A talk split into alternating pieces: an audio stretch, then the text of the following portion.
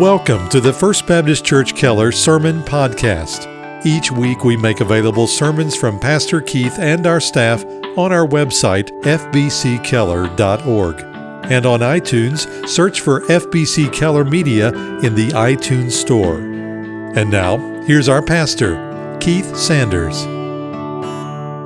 I invite you to take your copy of God's Word and turn this morning to the New Testament book of Matthew.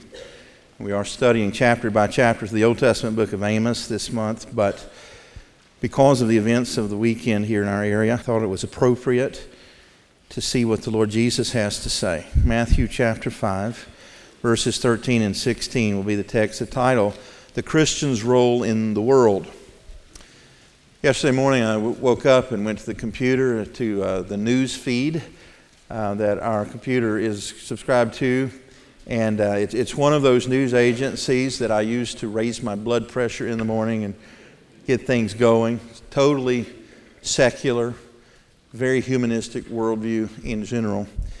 But across the page in huge font was a question with pictures of the devastation in Dallas over the weekend at the bottom. The question was, Who can save us? And I said, At least you're asking the right question. And you read on in the article, but it wasn't what we had hoped it to be. It, it, was the idea is there some political figure, some human being that we can get behind that can lead us to peace? Well, for Christians, we have the answer to that question who can save us? It is the Lord Jesus. In fact, the reason we are here and not in heaven today is because the Lord Jesus gave us a job to do in the world. And let's read about it here in Matthew chapter 5, verses 13 through 16. It's set within the great Sermon on the Mount, just after the Beatitudes. Jesus is speaking, I believe, to Christians, and this is what he says You are the salt of the earth, but if the salt has become tasteless, how can it become salty again? It is no longer good for anything except to be thrown out and trampled underfoot by men. You are the light of the world. A city set on a hill cannot be hidden, nor does anyone light a lamp and put it under a basket, but on the lampstand, and if it gives light to all who are in the house. Let your light shine before men in such a way that they may see your good works and glorify your Father who is in heaven. May the Lord add his blessing to the hearing and reading of his word. Well, for several decades now, many of us as Christians have been observing the trajectory of our culture and of the world system. And we've used words like shock and dismay and horror and anxiety to describe how we feel. Well, this weekend, a lot of those same words were used to describe not just how Christians feel, but how people in general feel when we observe the senseless death and violence. There's anger, there's fear, there's sadness. And the reflexive response as a Christian is to say, Lord Jesus, come quickly, right? Uh, we, we long for the day when this is all over and we're in the presence of the Prince of Peace. And yet, we know intellectually that we still are called to live in this world, along with about 7 billion other human beings. Why doesn't Jesus just take us home? Well, undoubtedly, it's because he has a role and a function for us in the world. well, we just read what it was from Matthew chapter 5. He says to Christians that we are the salt of the earth and the light of the world. Now, what does that mean? Well, John MacArthur said if we could distill the Christian's role in the world into one word, that word would be influence. We all have influence over other people, whether we know it or not, or whether we like it or not. Uh, parents, you know that you are the most influential person in your child's life. All of us as adults have those moments in time where we say something and we catch ourselves and we say, I sounded just like my mother. Whether we know it or not, whether we like it or not, we are being influenced by others and we're influencing others. That includes friends, acquaintances, neighbors. My predecessor, Dr. Leroy Patterson, used to say that a parent's primary job is to choose their children's friends without their children knowing that's what they did. and that's true. You know that outside of you as a parent, their friends are going to influence them more than any other, so you need to help choose those friends. When we go off to work, the person to the left and right of us in our cubicle or on our team, the neighbors in our subdivision, the clerk at the store where we shop for groceries. All of those people are being influenced by us. The question is, what sort of influence will we have? I want you to know that I'm preaching primarily to, to Keith Sanders today because I know I need to have more influence in my sphere than I do. And sometimes I behind, hide behind my uh, introversion. It may surprise some of you to know that I am a introvert by nature to the nth degree. I like quiet places. I don't like crowded places except church. I find it awkward to interact with strangers. If the neighbors are out in the cul de sac when I drive home, I don't naturally congregate with them. I have to force myself into those situations. And yet, I know by reading the scripture that the Lord Jesus wants me to influence others around me for his glory. And I can't do that in isolation. So, what does it mean then to be salt and light? Well, before we answer that question, we need to see what it does not mean. He's not saying that we must become like the world to influence the world. In other places, the scripture says, Be holy as I am holy. Would you agree with me that this world is not a holy place? And so, if we're to be holy, we can't be just like the world. I think this is a great mistake that the evangelical church writ large is making. We've bought into the notion that if we are to be able to be heard by a lost and dying world, then we have to camouflage ourselves as one of them. We have to talk like them and play the same music they play. We have to be consumed with what they're consumed by, which is pop culture. We have to be on the cutting edge of every new technology, and we have to dress like them and go where they go, lest they not listen to what we have to say. Don't you believe it? It's my experience, and I think the Bible backs it up, that people in a lost and dying world are looking, in a sense, not for what is just like them. Because they're coming to the conclusion, if they can take into consideration at all what's happening in the world, that their way is not working. And if we're just like the world, we have nothing to offer. Neither are we to fall in love with the world. In fact, the Apostle John writes, Love not the world, neither the things of the world. Now, he's not saying don't love people. When he speaks of the world there, he's talking about the world system, its philosophies, what it values, what it is pursuing. And so sometimes when we're out in the world, we find that we're being influenced by the world. And we begin to sound like them and act like them and pursue the same things that, that they're pursuing. In fact, we begin to love what they love. The scripture says, don't let that happen. And so here is the challenge before us as Christians to live in the world. We know not when the Lord is coming to live in the world, but not be like the world, not be of the world, in other, in other words. So, as I sat down at my desk yesterday to write this sermon, I thought of three possible three possibilities of how we should respond as Christians. And I will tell you that again my reflexive knee jerk response is to get out my atlas, open it up, find the state of Montana find the most isolated place in the state of Montana, point my finger to it and say, That's where we're moving. And take my four children and my wife and go up there and buy a little piece of land and build a fort. and not allow anything in the world into my family. That, that's my initial response isolation. And yet, I know the scripture well enough to know that that is not an option for a Christian. We are the salt of the world, but if the salt is in a box on a shelf in a pantry somewhere, it's not performing its function. It's useless. The, second option is equivocation. We find ourselves as Christians, as the church, increasingly marginalized, pushed to the edges. Our opinions have no weight. And in fact, once again this week, we have seen that our basic freedoms and rights seem to be eroding right before our eyes. And so, one of the options that some will take, no doubt, is equivocation. If you can't beat them, join them. And so, for, for fear of being even more marginalized than we already are, let's become so much like the world that they can't spot us in a crowd. Let's be indistinguishable from the world. And you know that's not an option according to the scripture. Be holy, for I am holy. And holiness, dear friends, will stand out in sharp relief from the world in which we live. And the only option that's left is the biblical one, and that is agreement with Jesus. That's always the right course of action, isn't it? And what Jesus says here in Matthew chapter 5 describes his understanding of the world and of the culture. And so, what we need to understand based on Matthew 5 is Jesus' assessment of the world is that it is rotten. That's why it needs salt to preserve it. And it is dark. That's why it needs light. And you say, wait a second, that, that's awfully harsh.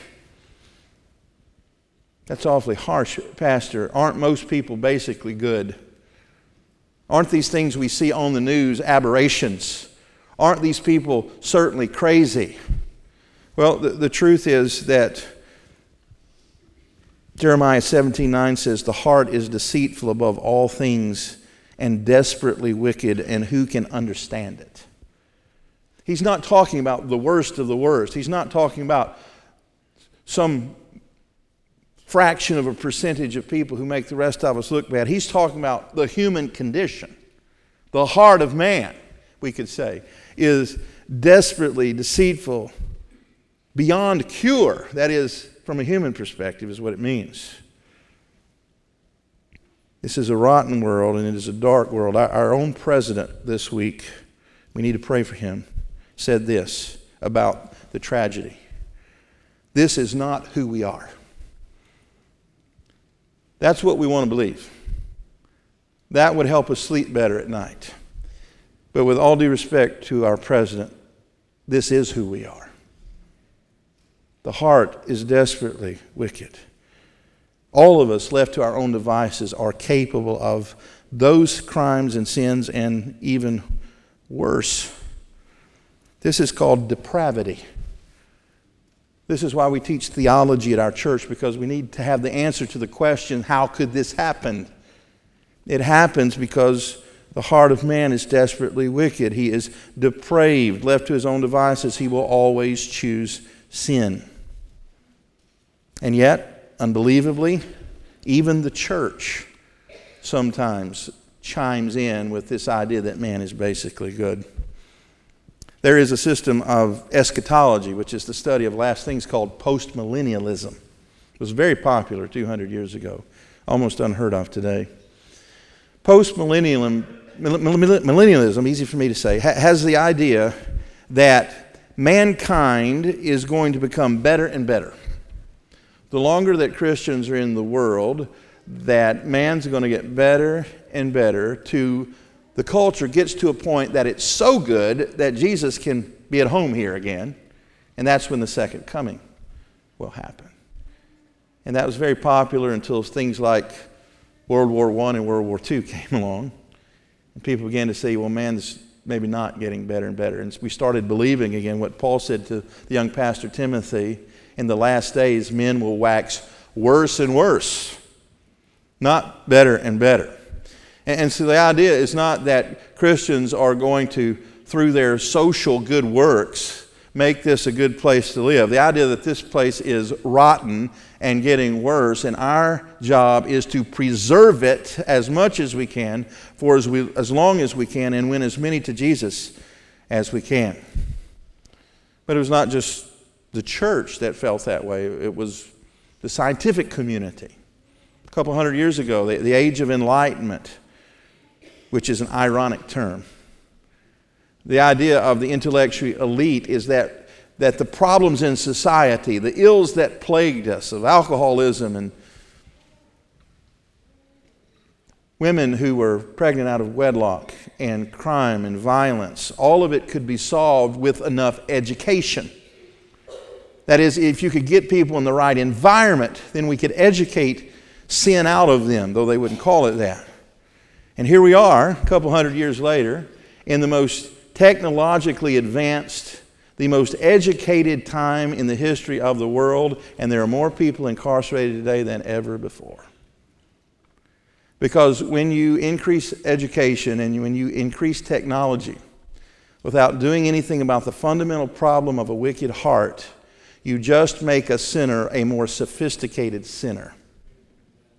And we have some very sophisticated sinners in our culture today.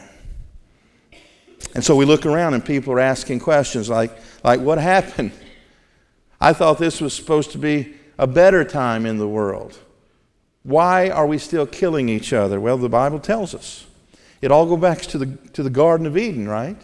There was a day where man did live in peace and harmony and did have a perfect environment. It was given to him by his Creator with only one prohibition that he would not eat of the tree, the fruit of the tree in the midst of the garden. Of course, man violated that prohibition. He sinned against God. And the result is that sin's curse passed on our first parents, Adam and Eve, but to every subsequent generation, down today. And man is not evolving upward and better, as the scientists would have you believe. Man is on a downward spiral into oblivion. And the Apostle Paul describes that process in Romans chapter 1. Let's turn there. And I could read the entire chapter, and it would be edifying. But a summary of the entire chapter is found beginning in verse 28. Romans chapter 1, 28. When your friends ask you, How did we get to this point? Why is the world like it is? You point them to Romans chapter 1, verse 28. Speaking of humanity, Paul says this And just as they did not see fit to acknowledge God anymore, there came a point, remember, man used to walk and talk in the garden with the Lord in the cool of the morning, had intimacy. Man rebelled, and just as they did not see fit to acknowledge God any longer, God gave them over to a depraved mind. There's that word again. To do those things which are not proper, being filled with all unrighteousness, wickedness, greed, evil, full of envy, murder, strife, deceit, malice. Any of those things seem familiar?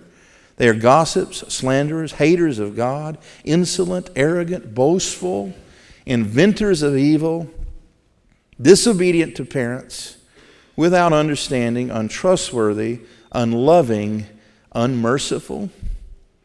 And although they know the ordinance of God, that those who practice such things are worthy of death, they not only do the same, but give hearty approval to those who practice them.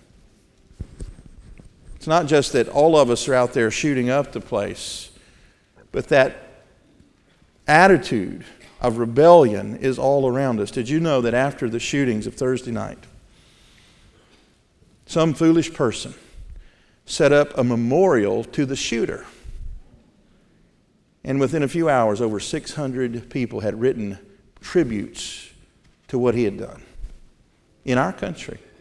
Not only do they do these things, they give hearty approval to those who do. That, that's how we got here. It's because of sin and its effect over many generations. But, dear ones, there is hope in the world. Jesus said to us, to Christians, You are the salt of the earth. You are the light of the world. Now, he, this is not really a command, it is a statement of truth. He's not saying, You be the salt of the earth, you be the light of the world. He says, You are. In fact, in the Greek, what it really says is, You are the only salt. There is no plan B. We are the only hope in the world, the message that we hold. And so your salt is either in the box, on a shelf, where it's doing no good, or it's in the world, mixing and mingling with the neighbors and the culture, bringing about a deterrence and a positive influence. Your light is either under a basket where no one can see it, or it's shining up on a hill, exposing truth. Those are the two options. You are the salt. You are the light. Now let's talk a little bit about this salt. We know that there are a number of uses of salt in the world. Most of us keep a little bit of salt on our table in case the eggs are a little bit bland, right? And so salt brings flavor. And this is sort of a sentimental attachment that Christians have said that, that Christians ought to be the coolest people in town, right? that there's no excuse for a Christian to, to be boring. Well, that's a good sentiment. It's just not what he means here. And others have said, well, um, you know, in those days, salt was a valuable commodity, and it truly was in the ancient world. You had to have it. In fact, the Roman soldiers were paid in salt. And that's where we get the expression you're either worth your salt or you're not. And, and then salt was used as an antiseptic uh, in those days. When a baby was born, and still in some places in the world today, they rub it down with salt to keep infections from coming through the skins. So, all of those things are, are, true in a sense. Christians ought to be all of those things. That's not primarily what Jesus was getting out here. What he was getting out here is the world is rotten, therefore, it needs a preservative. My little boy who's four, Andrew, and I were watching one of our favorite shows this week called Mountain Men on the History Channel, and it follows uh, some people in, in, who live in Montana and out in the wilderness, kind of off the grid and no electricity, and they live off the land. And uh, this one gentleman they were following went out and he, he killed a deer. And he field dressed it and he brought it home to his smokehouse and he hung it up and he took the meat and he rubbed it down with salt. And Andrew's not old enough to remember, but both his grandfathers had smokehouses. And, and they were still standing, and I can remember them when they hung meat there because they didn't have refrigeration. It was the only way they could have meat throughout the year was to salt it down because that salt kept that meat from rotting. This certainly must be what Jesus means. The world is a bad place and it's getting worse, and, and the only thing keeping it from falling apart at the seams is the presence of Christians in the world. This is not a new concept. It goes all the way back to Genesis chapter 18. Hold your place in Matthew and I think the clearest place we see the influence of God's people in the culture is Genesis 18. You know the story. Abraham had come to Canaan land, and he had come with his wife and his nephew Lot. And they had some sheep. And those sheep began to multiply, and the Lord blessed them and multiplied them, and to the point where Lot's sheep and his shepherds and servants, and Abraham's sheep and his shepherds and servants were running into each other. They were in too close quarters. They were competing over the same pasture land, and it was about to lead to a fight. And Abraham, in his godly wisdom, says, Lot, I'm going to give you a choice. There's too many of us to stay together. We've got to, we've got to divide. And so if you want to go to the right, I'll go to the left. If you want to go to the left, I'll go to the right. And Lot chose poorly. Lot had become enamored by the bright lights in the big city. And the scripture says that he set his tent towards Sodom.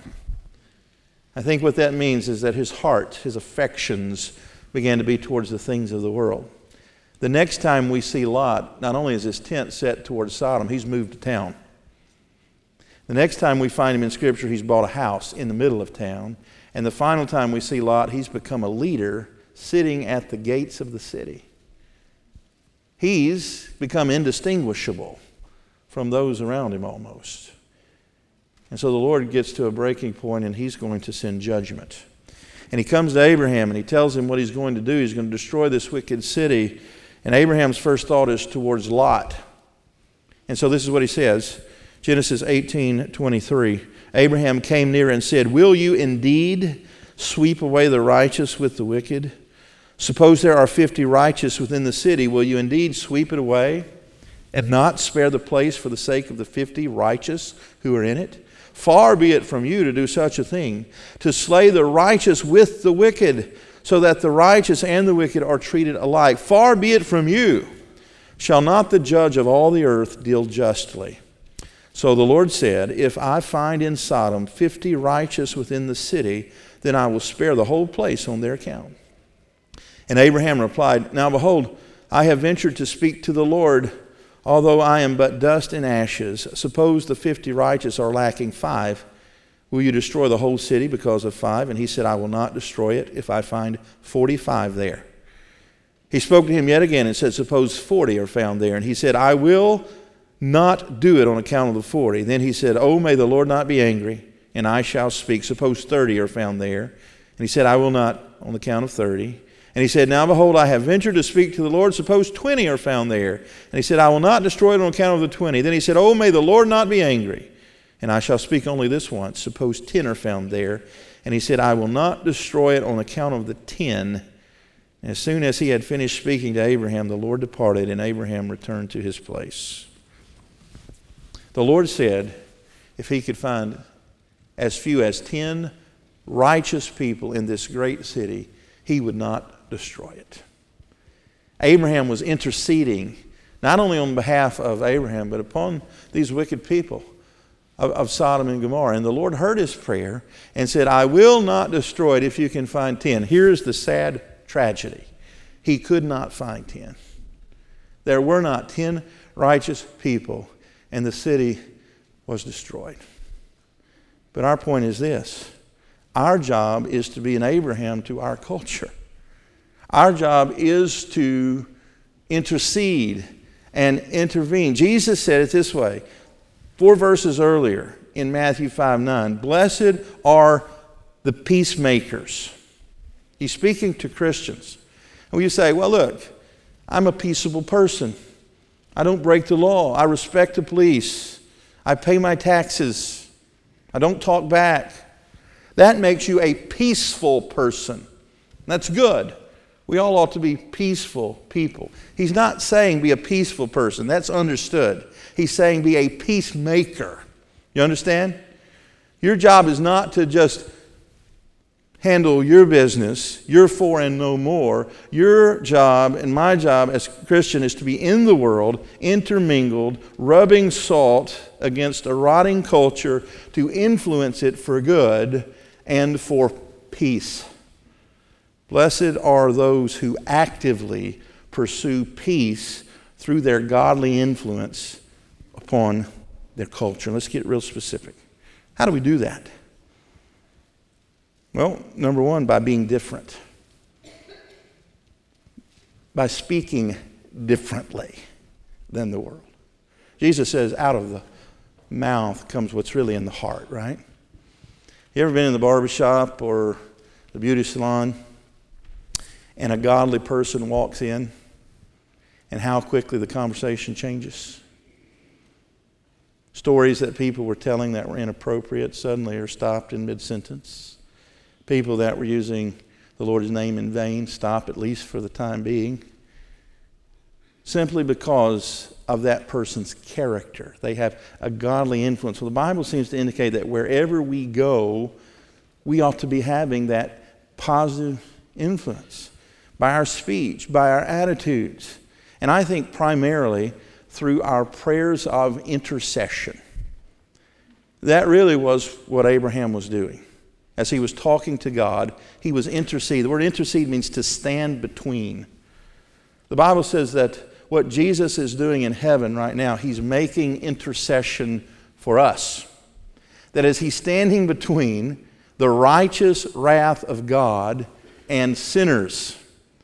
Romans 8:1, we love to quote here there is now no condemnation for those who are what? In Christ.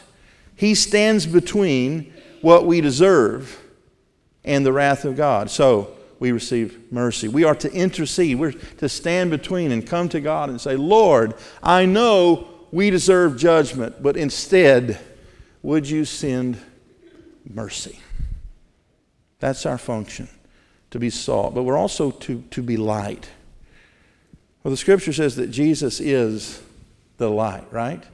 John chapter 1 says, The light came into the world, but men loved darkness rather than the light, for their deeds are evil. But he is the light of the world. When Jesus left this world to go back to heaven, the instructions that he gave to his followers is that you are the light of the world. It's the relationship between the sun and the moon, if you know that. The sun is the source of light, right? So the sun's up during the day, it illuminates the atmosphere and everything around it. When the sun goes down beyond the horizon, and the moon is now visible, that moon is not producing any light of its own. It's simply reflecting the light of the primary source of the sun. That's what Jesus meant, I'm convinced, when he said, To us, we're the light of the world. Left to our own devices, we're just like the rest of the world, right? Our hearts are dark, capable of the same sins of any other man or woman. But we've been born again, we've been regenerated, we have been saved by grace, we have the Holy Spirit living within us. Now we have the answer to that question Who can save us? The Lord can save us. Not only can He save us from the violence that's all around us, He can save us from the ultimate penalty of sin, which is hell. And we have that good news. And Lord, forgive us if we keep it on a shelf in a box. Lord, forgive us if we hide it under a bushel basket. He's speaking here of personal evangelism. Look, I, am like you. I, I don't rejoice in the world that my four children are inheriting. When I think about the possibilities of their future, I, I get a churning in my stomach. But I know this the best thing that I can do for my family is to share the gospel with the lost and dying world. That's the best thing any of us can do. It's better than protesting. It's better than carrying a picket sign. It's better than writing an angry email. It's rather better than, than writing a Facebook response. The best thing any of us can do is to be light, to carry the gospel of Jesus Christ to a lost and dying world. Let's commit to do that this week. Amen. Salt and light in our community. Heavenly Father, Lord, I thank you for your word. And Lord, I thank you for the clear teaching of Scripture that the only hope in the world is really what the church holds, and that is the key is the gospel. Father, help us not to give in to the temptation to isolate ourselves away from the world. Father, we have to be in this world, but we're not to be like it. We're not to love the world or the things of it. And Lord, that's a difficult balance, but you'll give us the wisdom to do that. We trust you, Lord. Help us, Father to fulfill our mission to be a preservative in this rotting culture. Father, we know the answer to the question, who can save us, is Jesus. There's no other name given among men whereby they must be saved. He is the Prince of Peace. And we know there will be no true peace until men bow their knee to Him. The scripture asks the question, how can they hear without a preacher?